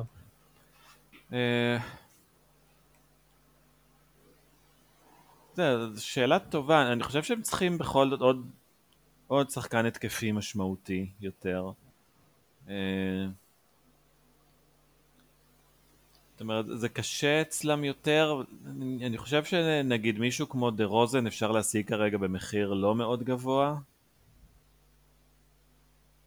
אה, נגיד משהו כזה דווקא. מישהו ש... כאילו, זה מרגיש שהם יושבים אחד לשני יותר מדי בתוך המשבצות, אבל אז אולי, לא יודע, אולי גם מישהו שקולע, זו שאלה טובה, אני חושב שהרבה מאוד מהשחקנים שדיברנו עליהם כן ישדרגו, לא בהמון, אבל ישדרגו בקצת ב- ביחס לשחקנים שיש להם כרגע. כן, אבל אז לה... אתה גם צריך לשחרר מישהו, מה, ואתה נותן את ארג'י בארט? שוב, תלוי, תלוי תמורת מה. בארץ זה כנראה באמת תמורת שחקן יותר משמעותי. אתה יודע, זק לוין בכל זאת אה, נגיד כן הייתי נותן אותו תמורתו אולי. אה, אבל יש גם, אתה הרבה צעירים אחרים שהם הם בסדר, אבל יודע, יש גבול כמה מהם אפשר להחזיק באותה קבוצה. כי הם כולם בסדר באותה רמה כזה. כן. אה, נגיד אה, קוונטין גריימס כזה, ש... הוא אחלה שחקן, אבל לא הייתי מפיל עכשיו טרייד לשדרג בשביל, לשמור עליו דווקא. זאת אומרת, הוא עם חוזה גמור תמורת איזה אחד מהשמות הלא מהבכירים בכירים, אבל דרג שני פה, בכיף הייתי עושה, ואפשר עם עוד שחקן כזה. או עם אחת מהבחירות שיש להם, יש להם הרבה בחירות בסך הכל לתת. כן, אני חושב שהנה, הם הורידו את גריימס לספסל, העלו את דיווינצ'נזו, אני חושב שהם צריכים באמת עוד איזה wing אה, לצד בארט, אם כבר. ואז כן הייתי נותן כל מיני גריימס, אה, הארט וכאלה. ולשדרג. כן, אז הנה, נגיד טרי רוז'יר כזה, זה... הוא יושב על כל קבוצה לדעתי כמעט. כן, אבל העניין הוא רוזיר וברונסון ביחד בתור הגארדים, זה יש לך שני כן, גארדים נמוכים. נמוך מדי, כן, נכון, אולי כן. זה קצת פחות. אה, אבל כן נגיד הייתי אולי או לוין או פול, כי שם אולי אה, כן אה, ישימו את פול, טיבודו ישים אותו במקום, ו... אז יש לך עוד כוח אש שהם כן צריכים. ויש לפול לידו את רנדל וברנסון, אז הוא אולי קצת יירגע. אה, גם שחקן שאני חושב שיהיה קשה לשחק עם השלושה האלה ביחד. אה, אבל מכיוון שהמחיר שלו כל כך מינימלי, אז לדעתי אז לגמרי שווה לנסות. אומרת, גם יש, אני חושב שיש להם, יכולים לבנות חוזים, חבילת חוזים שתאפשר את זה. אה, תראה, הנה, אה, טל קנן שואל איפה הייתם רוצים לראות את זק לוין אחרי הדדליין. אה, בא לי כן להאמין בו, זאת להאמין בזה שהוא בסיטואציה נכונה כן יכול אה, להתחבר. אה, זה אולי נשמע קצת משונה, אבל גולדן סטייט. אה, כאילו, לא יודע, משהו בו כן מרגיש לי שהוא יכול כן להתמסר לשיטה ולבוא ולעבוד במצב כזה. אה, ברור שמבחינת היכולות הוא יכול מאוד להתאים לשיטה. אבל שוב, זה הימור, זה הימור מאוד גדול מבחינתם. אם כבר הם עושים את המהלך ושמים את הז'יטונים על שחקן שאתה באמת לא יודע אם יש לו את האופי ואת המוכנות כן. להתמסר. אה, אבל בשבילו כן הייתי רוצה... אני כן הייתי שולח אותו ללייקרס.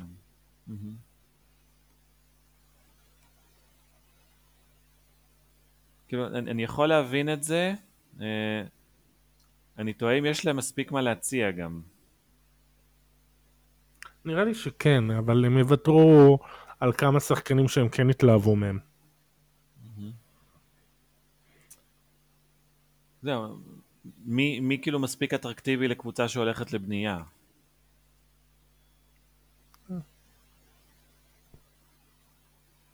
שאלה אם מוותרים על אוסטין ריבס או לא. ואז אתה מביא את זק לוין בתור סוג של שדרוג על אוסטין ריבס.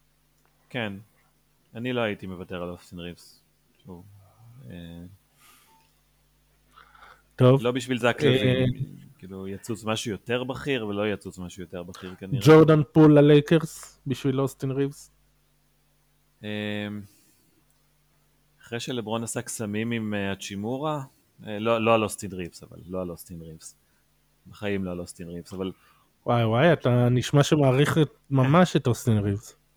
מה, אני מעריך אותו בתור שחקן שבאמת כש, כשמגיעים המשחקים החשובים, הוא שם. כשמגיעות הדקות החשובות, הוא שם. אה, ושחקן שבאמת, אתה יודע, הוא לא טוב הגנתית, אבל מבחינה התקפית הוא לא לוקח שום דבר. זאת אומרת, הוא... שחקן שיכול להיות משלים, שיכול כן לקחת על עצמו קצת מהמשחק, זאת אומרת, שוב, לא ג'ורדן פול, כאילו לא הייתי עושה אחד על אחד ג'ורדן פול על אוסטין ריבס במקום הלייקרס, גם אם אין שום דבר אחר בטרייד הזה. אה, אבל ג'ורדן פול, אתה יודע, בשביל... אה, אם אתה נותן בצד השני את אה, דילו ו... כן, לא, כנראה גם לא שווה את הבחירה ב-2000, מה שזה יהיה, 29. אה, אפשר להשיג יותר גם עם, עם הבחירה הזאת. כאילו, אם יש דרך להשיג אותו מאוד בזול, אז בכיף, אבל לא, לא בשביל נכס משמעותי. טוב. Uh, עמית זרח שואל, מי תעשה מהלך בסוף דצמבר בשביל להיות קונטנדרית? לייקרס, ווריירס, מבריקס או סיקסרס? כולן. אה, אני חושב שבאמת כל אחת נמצאת עם שאלות משלה. זאת אומרת, פילדלפיה לא אמורה לשאול את עצמה, אני חושב שהיא אגרה... אולי, רוצה, אולי הם רוצים לפנות מקום בקיץ הבא, אבל הם לא אמורים, הם אמורים להיות בהנחה שהם צריכים כל שנה לבנות את הקבוצה הכי טובה שאפשר לרוץ לאליפות סביב אמביד, כי באמת אתה לא יודע כמה שנים יש לו. אה, אני במקומם כן לגמרי עושה מהלכים עם החוזים הגבורים, עם כמה צעירים שיש שם, עם כמה בחירות שיש שם. אה, לא מחכה, אומר נשמור את כולם ונשאיר מקום לאיזו החתמה גדולה, פחות עובד בימינו גם, אני חושב. אמ, דאלאס, אני חושב שהם כן יחכו גם לדדליין, כאילו, במין שלב שהם עוד מנסים להבין מה יש להם ביד מבחינת כל מיני דברים. אה, אני חושב שדרק לייבלי אה, הולך ומעגן את עצמו כ... כסנטר פותח כבר עכשיו, זאת אומרת מישהו שלא כן. צריך עכשיו להביא מישהו אחר בשבילו, כאילו בשביל העמדה הזאת. זאת אומרת, הוא הסנטר הפותח, ואז יש את האופציות של הרכבים נמוכים, ולא צריך יותר מהבחינה הזאת. אה, אז שוב, אם יצוץ איזה שדרוג אפשרי בעמדות הכנף, וגם אמ, אמור להיות להם מספיק מה לתת בשביל אה, לייצר איזה שדרוג כזה. אה, אז אם חושבים בגדול, אז מישהו כמו אננובי, אם יותר בקטן, אז שוב, יש מספיק אפשרויות, איזה קוזמה כזה, איזה בויאן. עוד איזה תוספת כוח לעמדות הפורוורד, אני חושב שכן צריך. אה, גם כי ג'וש גרין כרגע לא מרגיש כמו מישהו שעושה את הצעד הקדימה שמחכים שהוא יעשה כבר שנה.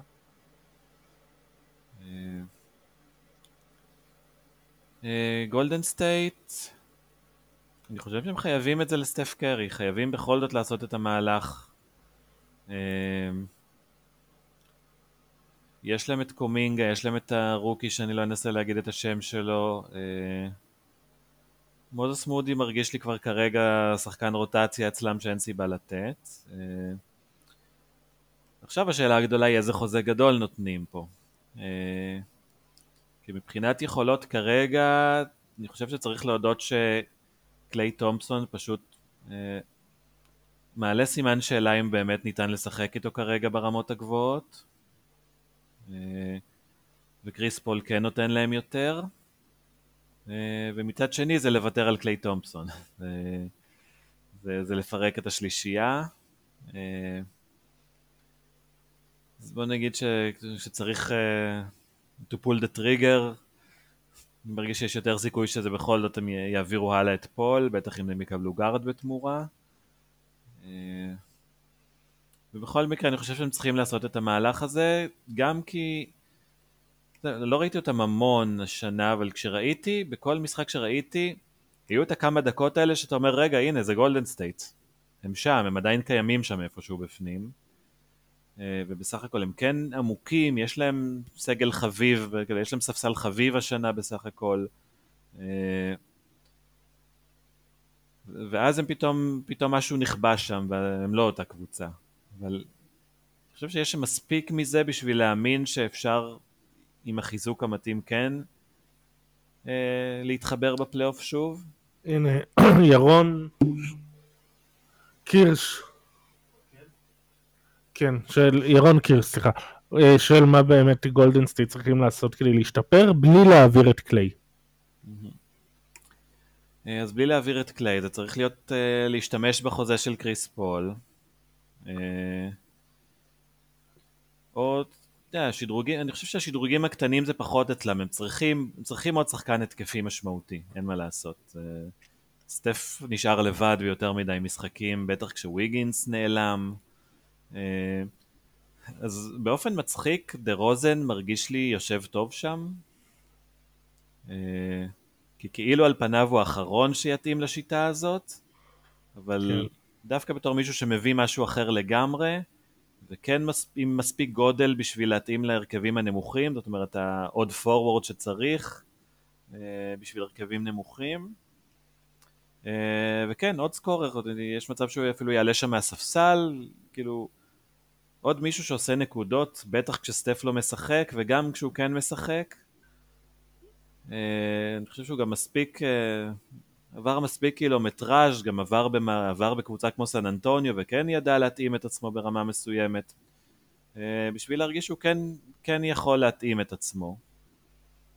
אה, אז הייתי עושה מהלך על דה רוזן, שאני מניח שלא צריך לשלם עליו יותר מדי. אה, זאת אומרת, אולי אחד מהנכסים, אחד מה... או הרוקי, יספיק בשביל להביא אותו, אני מאמין. טוב, בואו בקטנה נעשה את הנושא האחרון. אה, היה איזה בלאגן קטן עם אה, זיון וויליאמסון, שהתחילו לי, שהוא נראה קצת לא בכושר, והתחילו לעלות עוד פעם סיפורים על כך שהוא אה, לא שומר על עצמו, גם לא מקשיב לקבוצה בעניין הזה.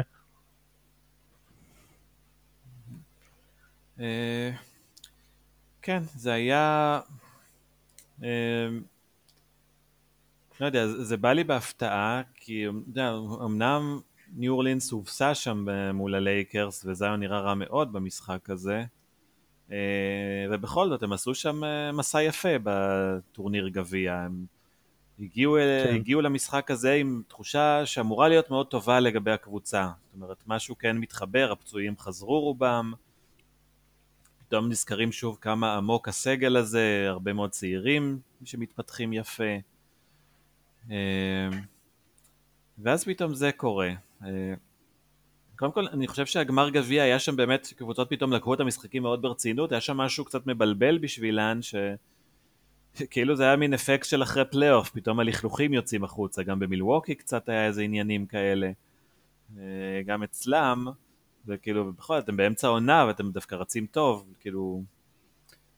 ואני חושב שהעניין הוא שלא הבנתי למה דבר כזה יוצא עכשיו. אם אתם באמת מרגישים שכאילו התייאשתם ממנו, אז ת, תנסו לעשות עליו טרייד, וכאילו דבר כזה מאוד מוריד את הערך שלו. אז כאילו, שוב, מישהו הוציא את זה החוצה שם בניו אורלינס, את העניין הזה, וזה הרגיש לי מאוד מוזר שזה קורה. ובמקביל התוכן עצמו כאילו מאוד עצוב לשמוע כי דווקא הגעתי לעונה הזאת עם איזה כן תקווה לגבי זיון שככה הוא מתחיל אותה בריא כן יש דיבורים שהוא לוקח את עצמו בידיים יותר אה, כן יש שם גם קבוצה טובה זאת אומרת אמורה להיות שם מוטיבציה ונשמע שזה לא מצליח לקרות איתו אה, וזה מאוד חבל לי קודם כל על ניו אורלינס, כי זו באמת קבוצה שאם היה לה את המספר אחד האמיתי הזה, היא הייתה יכולה לרוץ כבר עכשיו מאוד חזק למעלה. אה, ואז יש את הרגעים שהוא כן נראה כזה, והנה הלילה הוא נתן הצגה נגד אחת כן. ההגנות, אולי ההגנה הכי טובה בליגה, נגד מינסוטה. אומרת, אני חושב שזה מחזיר לדילמה הזאת של כבר אה, לא מעט זמן איתה, של האם באמת פשוט להמר על זה שבסוף הדברים יסתדרו שם, שבסוף הוא כן אה, גם ייקח את עצמו בידיים, גם הגוף שלו לא יבגוד, אה, או לחפש איזשהו טרייד, לראות מי מוכנה לקחת את ההימור עליו. דווקא בגלל התחושה הזאת שיש קבוצה כל כך טובה מסביב, שחבל לבזבז אותה על הימור כל כך גדול על שחקן עם בעיות גם, גם בתחום המנטלי וגם הפיזי. אה, שכנראה עושה רושם שלא בנוי להיות מספר אחד בקבוצה גדולה. אה, אז בעיקר היה לי עצוב מהרבה מאוד כיוונים לראות שהדבר הזה חוזר שוב עכשיו. בוא תסביר לי את המצב שלו מבח... בתור פסיכולוג. מה אתה רואה שם? אה, זה, זה לא נשמע עניין מסובך מדי, זה, זה נשמע מישהו שפשוט אין לו את הדרייב, את הדרייב של סופרסטארים, זאת אומרת, באמת להקדיש את החיים שלו עכשיו, את העשור הקרוב של החיים שלו, אה, לגוף שלו ולהתפתחות המקצועית שלו, ולהיות שם עד הסוף ברמה שכאילו, עכשיו, והוא שגם ספציפית, עם, ה, עם הגוף החד פעמי שלו, אם הוא לא יעשה את זה, אז הוא כנראה באמת לא ישרוד פיזית אה, ב-NBA לאורך שנים. כן, כשאתה אומר גוף חד פעמי, זה יכול ללכת לשני כיוונים. אני לא יודע איך אחרת להגדיר את הדבר הזה. כן, כן. ושני הכיוונים יכולים לעבוד פה טוב. אה, אבל זה פשוט, באמת זה חד פעמי, אין, אין, אין כזה, למרות שזה מעניין שאני חושב שיש קצת יותר בשנים האחרונות שחקנים עם מבנה גוף שמתקרב לזה. כן. אה, יש כל מיני טנקים שמסתובבים בליגה. אה, ו... וגם באמת בפרוספקטים מהדרפטים האחרונים אני חושב היו כמה כאלה ש... הם מבינים את היתרונות של הדבר הזה, אה, כן. של הפיזיות. אה, נגיד איזה ג'י, ג'יילן וויליאמס כזה שיכול להיות פאוור פורוורד לכל דבר בליגה בזכות המבנה שלו. אה, אבל ברמה של זיון אין. וזה זקוק יש לשימור. את הצעיר הזה מממפיס שהוא גם כן קצת אולי שמן מדי, ברח לי השם כרגע. אה, כן, הוא לא, הוא לא אתלט ברמה הזאת, אה, קני כן. לופטון, נכון? אה, כן, כן. כן, והנה, הוא לא, הוא לא מצליח להיות שחקן NBA אמיתי בינתיים. נכון. מככב לו בליגת קיץ וזה, אבל לא מצליח לקבל דקות ב-NBA. טוב, אמיר לינדנבאום שואל מה ניו אורלינס יכולה וצריכה לעשות בשביל להתחזק. אז זה, אני, אני לא חושב שהם צריכים לעשות מהלך על אף אחד אחר חוץ מזיון. אה, יש גם שאלה לגבי אינגרם, אבל המחיר שלו, אני כאילו, את האמת לא יודע, לא יודע מה... אם תסתובב בליגה ותנסה לחפש טרייד על זאיון, מה... מי יהיה מוכן ללכת על זה, מה היו מוכנים לתת תמורת זה. אבל אינגרם איכשהו בכל זאת כן משתלב יותר טוב בקבוצה. זאת אומרת, הייתה להם הרי את הריצה טובה בלי זיון אה, לפני שנתיים, עם אינגרם. נכון? אני לא טועה, זה היה... נכון, נכון. כן. לא, היה להם גם שנה שעברה, שחלק מהעונה זיון היה כשיר והיה ממש טוב, ואז חלק שני אינגרם היה כשיר והיה ממש טוב, ובשניהם הם אה, הובילו והיו אפילו בראש המערב. כן, נכון, זה... זהו, ואיכשהו זה לא מצליח לקרות ששניהם ביחד, גם, גם כשירים וגם טובים. אה, אז, אז אני מניח שלעומת רוב הקבוצות אצל ניו אורלינס, בשביל להתחזק הם יצטרכו פשוט להעביר את אחד הכוכבים שלהם, ואז השאלה את מי ואיך ומה מקבלים בתמורה. אגב, גם על אה, אינגרם היו תלונות וטרוניות. אם אתה כן, זוכר. אה, זה גם מין שחקן מתעתע כזה שלרגעים נראה שיכול להיות באמת כוכב אמיתי בליגה, ואז פתאום הוא לא, ואז פתאום הוא נעלם. אז מגיע משהו כמו הקמפיין נבחרת שהיה פשוט מין לא, לא קיים שם בכלל. כן. ושוב עולות השאלות האלה, עד, עד כמה אפשר, זאת אומרת, אולי הוא כמספר 2 הוא סבבה, אולי הוא בעצם יותר מספר 3 מבחינת המנטליות, מה שיכול להתאים לו. אה, אבל בכל מקרה, אני חושב שהסיטואציה הזאת בניו אורלינס היא שהצוות המסייע קיים ומעולה כמו שהוא כרגע. אה, ועכשיו השאלה היא הכוכבים.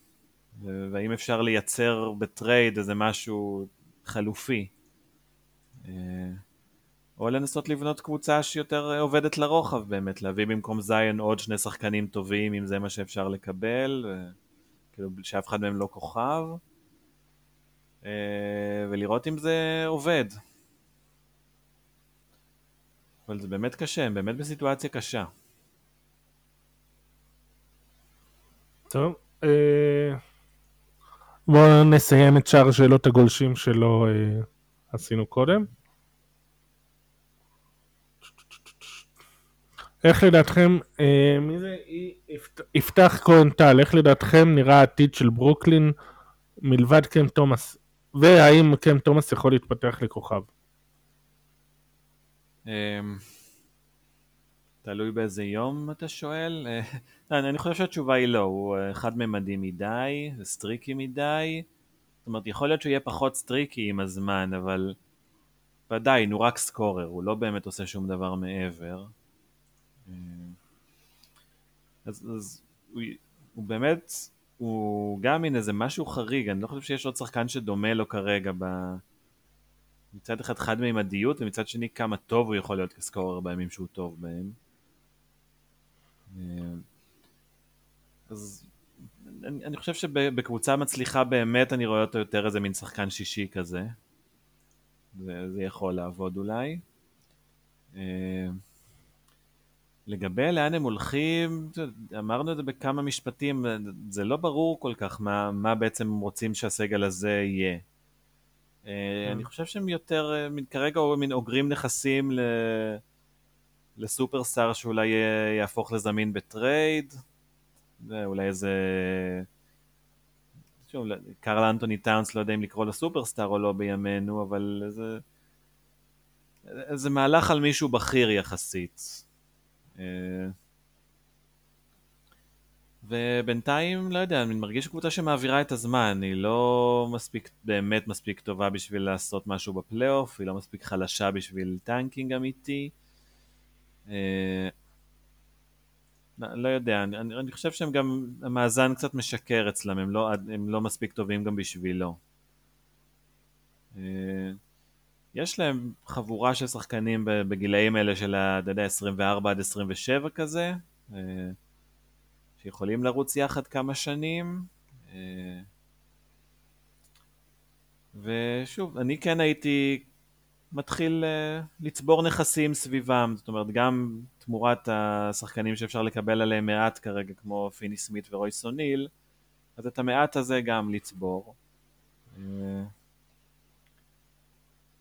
לא יודע, גם כן. אולי לחכות לכוכב, אולי כן uh, צריך להיזכר אם כן יש להם איזו בחירת דראפט שלהם מתישהו או לא. יש את, אה, ולגבי קם תומאס, אה, דיברנו עליו בשבוע שעבר, הוא בגדול שחקן של, או, זה מה שהוא עושה, הוא שחקן של המון, של סקורר, סקורר מאוד טוב, אבל מישהו שלא עושה כמעט כלום חוץ מזה. אז הוא עולה מהספסל, נותן לך הרבה נקודות, וזהו. אז אני לא יודע כמה הוא יהיה כוכב, אם הוא לא יפתח אספקטים אחרים.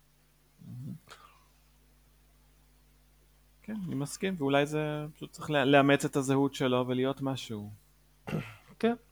אה, ניר אלפי שואל, אה, טבלת הקונפרנסים מתחילה לקבל צורה, האם לדעתכם זה דירוג מייצג גם עד לסוף העונה?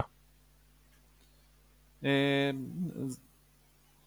ברמה מאוד רחבה אולי כן, זה אף פעם לא באמת. זאת אומרת, תמיד יש את ה... קבוצות שפתאום מתחברות בחצי השני, תמיד יש את הקבוצות שנופלות, אה, אבל זה נראה שכן, ונראה ש... אני חושב שהנקודה המעניינת היא שהמזרח מקבל את הצורה הצפויה שלו, חוץ מאיזה אורלנדו כזאת, אה, והמערב פסיכי. זאת אומרת, במערב הקבוצות הראש... שתי הראשונות מנסוטה ו-OKC זה הפתעות מאוד גדולות, דאלאס כרגע שלישית שזה גם מאוד לא צפוי, אה, סקרמנטו חמישית, יוסטון שביעית, והרבה מאוד קבוצות עם ציפיות מאוד גבוהות נמצאות שם מתחת. אה, זאת אומרת, הולך להיות מאוד אה, צפוף ומעניין במערב, גם באמת צפוף, זאת אומרת, יש אה, שני משחקים פחות או יותר מפחיד, מפרידים ממקום שלישי לעשירי. ועוד, ועוד גולדנסט ב-11 ועוד ממפיס שמתחילה טיפה להתעורר רגע לפני שג'אמורנט חוזר, זאת אומרת, קבוצות שעוד אה, אי אפשר להספיד אף אחת שם. אה, אז המערב אני מתחיל, מרגיש שמתחיל לקבל צורה מאוד כאוטית, ויכול להיות שזה מה שימשיך לקרות לאורך כן, השנה. כן, כמו שנה שעברה. כן, שנה שעברה פלוס פלוס, זאת אומרת עם עוד מינסוטה ו-OKC שככה מצטרפות ל, לקלחת. אה, הולך להיות uh, מאוד מעניין במערב. ורום פלס שואל איזה קבוצות ייהנו מהמיני פגרה שהייתה ומי עלולה לאבד מומנטום. אני חושב שזה מיני מיני פגרה, זה ברמת היומיים שלושה, זה להרבה קבוצות זה לא כזה קריטי. כן, אני חושב כבר... שהכוונה, הכוונה בשאלה היא כנראה לשבוע הזה שכמעט שהיו בו שני משחקים כזה. כן. זה לא בדיוק פגרה, אבל מין, נקרא לזה רבע פגרה כזה. כן, אני חושב שזה יותר עוזר לרוב הקבוצות, סוג של, אוקיי, יש לך, ירד לך קצת הלחץ. אני מסכים שיותר מלהפריע, זה מרגיש שזה יכול באמת קצת לעזור, טיפה לארגן, טיפה לעזור לקבוצות אה, להתגבש עוד, טיפ, עוד רגע. כן. חשבתי אתמול לענות אורלנדו, אבל הנה הם ניצחו. זאת אומרת, כקבוצה שזה יפגע בהם. אה, כי באמת, לך תדע כמה זה יכול להימשך, אה, איך שזה נראה כרגע. אה, אז לך תדע. מבחינת קבוצות שאולי אולי התקופה הזאת קצת עוזרת להם, אני מסמן את הקליפרס בתור קבוצה ש... כל זמן יחסית פנוי שיש הוא טוב בשבילם. אה, שנראה שכן ממשחק למשחק טיפה מבינים קצת יותר איך הם מנסים להיראות. אה, אני מסמן גם את דאלאס למרות שהם פתחו מאוד חזק אבל אני חושב שגם היה להם לוח מאוד נוח. אה, גם בתור קבוצה שעוד צריכה להבין מי היא בדיוק כרגע ומי השחקנים שכן בונים עליהם ומי לא ואז גם איפה כן להתחזק ואיפה לא. ושזה מתחיל לקרות. אה, אז אני חושב שאלה קבוצות שסימנתי בתור קבוצות שאולי עשה להם טוב כרגע קצת אה, יותר זמן לחשוב על עצמן. וגם באמת בקליפרס זה... אני מסתכל עכשיו, רצף של ארבעה ניסחונות זה הרצף הכי ארוך במערב כרגע. אה, דאלאס והלייקרס עם רצף של שלושה, שזה השני הכי ארוך. ויוסטון גם. טוב, עכשיו שאלה, סוג של התקלה, אה, אם אתה צריך לבחור חמישיות לאולסטאר עכשיו, מי, אתה, מי החמישיות שלך? Hmm. לא יודע אם יהיה לי בשליפה. אה, בוא נסתכל, מה, מה יש לנו במערב? אז אה, שי גיל, גילג'ס אלכסנדר בטוח צריך להיות שם, לוקה צריך להיות שם. יוקיץ', גם עם איזה ירידונת קלה חייב להיות. אה, מפה זה מסתבך, אנחנו בלי עמדות בכלל? כן, יאללה, נלך בלי עמדות. בלי עמדות בכלל. אה, אני מניח שאנטוני אדוארדס בכל זאת עם אה, מאזן, זה הכי טוב בליגה גם, כן, זה הכי טוב בליגה. וזהו, חמישי זה מאוד קשה, אולי אנטוני דייוויס, אולי מישהו מפיניקס, למרות ששניהם שם, אולי דורנט, כי בוקר החמיץ יותר משחקים. אה, אולי, אולי דארון פוקס, אה, מאוד קשה במערב, כי דווקא בגלל העודף של שחקנים שמגיע להם את האמת. כן. אז מי החמישה תחזור עליה? אה, אז בוא נגיד שארבעה שאני ככה שלם איתם זה אנטוני אדוארד, שיי, אה, לוקה ויוקיץ'. אה, ומכיוון ש... ואז השאלה אם להחשיב את, הפלי, את הטורניר גביע בתור משהו שכן יש לו משמעות גם לזה. ומכיוון שאני אומר כן באיזושהי רמה, אז אני אכניס את אנטוני דייוויס בתור החמישי. לפני לברון? פש, יפה. טוב. מה, כן, ברמת העונה לא היית אומר שדייוויס לפני לברון מגיע לו? אני לא בטוח. Mm-hmm. Uh, טוב, מי במזרח? במזרח, אז... Uh, הלי ברטון 100% נכנס, uh, אמביד, יאניס, uh, טייטום בגלל המאזן אני מניח גם כן, זה... יכול להיות יש לזה משמעות, והוא גם, הוא, הוא, הוא טוב, הוא לא הכי טוב, אבל הוא טוב. ונציגות לאורלנדו? אה, לא יודע, הם בנויים, קבוצה שבנויה לרוחב כזה, לא, לא הייתי מכניס את לא בנקר או לא פרנס וגנר במקום, נגיד, טייריס מקסי, במקום ברונסון, במקום... לא יודע, לא שמתי לב כמה ג'ימי באטלר משחק השנה, אבל... לא הרבה. דונובין מיטשל אולי. דונובין מיטשל. לא היית מכניס מישהו מאורלנדו במקום אף אחד מהם. יש מצב של טייריס מקסי פשוט. טוב, יש לך משהו להוסיף? משהו שלא דיברנו עליו שתרצ... שרצית לדבר עליו?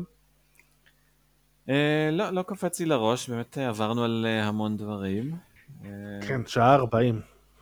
וואו. כן. זה... טוב, היה כיף לחזור. Uh, כן, תחזור יותר. Uh, בוא תזכיר לאנשים איפה אפשר למצוא אותך. אה, אז זהו, וואלה כרגע בתקופת המלחמה פחות פנויים לדברים, אה, לאקסטרות. אה, זה בעיקר בטוויטר ברגע זה. גם לא המון, אני עסוק מאוד בהרבה מאוד דרכים. אבל די, חפשו אותי בטוויטר. בדרך כלל אם אני כבר כותב אז אני כותב ברצינות כזה, אני משקיע. אה, שרשור כזה של חמש, אה, חמישה חלקים כזה וזה. אה, אז שם בעיקר. יפה, טוב, תודה שהצטרפת. תודה שהזמנת. ותודה לכם ש... תודה שהאזנתם, ויאללה, ביי.